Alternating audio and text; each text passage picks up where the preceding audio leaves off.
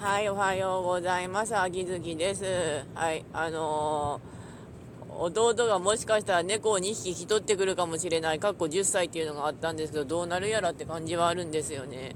まあ、いきなりなんだって言うんですけど、なんか弟の前の職場の同僚さんか知り合いさんかが膵臓がんで亡くなってしまって、それで10歳の猫が残ったらしいんだけど、まあ2匹、どないすんねんってあるんだけど、まあ、たまにある話よねってなるんだけど、まあうちで引き取ってもいいかなとはなる反面、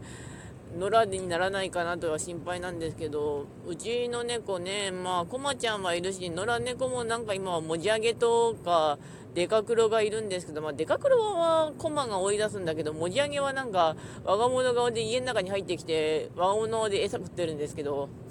まあもじあげはちなみにもじゃもじゃしてる系してるからもじあげなんですけど、まあでもペットが残ってしまうっていうのよくってかたまにある話だなってなりますね。ペット責任持って飼わなければならないが難しいところはあるよねって思います。まあ責任取れないなら飼うなというはある反面、だって私も結局猫飼ってるけど、私自体も実際いつ死ぬか分かんないんですよね。ほら1秒後に死ぬかもしれないし、こうやってラジオトークしてる間にもまあ年を取ってもうそろそろ老衰でやべえよみたいなのは分かりやすいんだけどなーってなるんですけど、まあ言い方ひどいけど、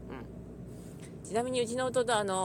いろいろあって前の職場辞めてまあちょっと心の入院して、ここ入院つかまあいろいろあったらしいんだけど詳しく知らねえで、今の職場は近いとこ入ってんだけど、近いところの職場で10万ぐらいボーナスさっぴかれたとか、あとまあそろそろ職場潰れそうなんだけどみたいな感じになってるし、まあ私も結構年なんですけど、あいつはちょっと下なんだけど、それで就職先をとりあえず探さなきゃいけないんだけど、結構遠出しなきゃいけないど田舎なんで、まあ探すにしろ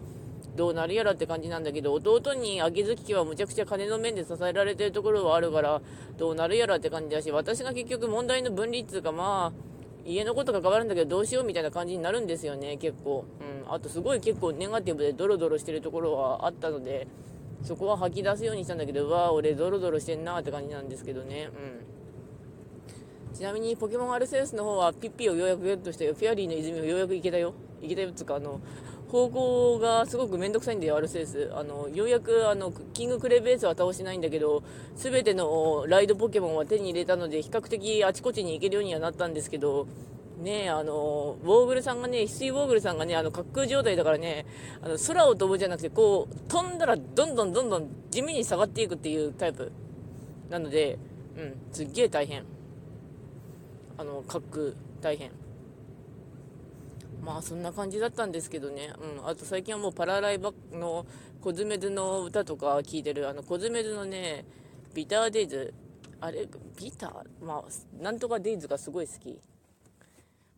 まあそんな感じなんですけど、結局私はまあドロッとした結論言うと、不変、世の中は不変だよ全部変わっていくよって言ってもすごい安定を欲しがるんですよね私の心の中で。多分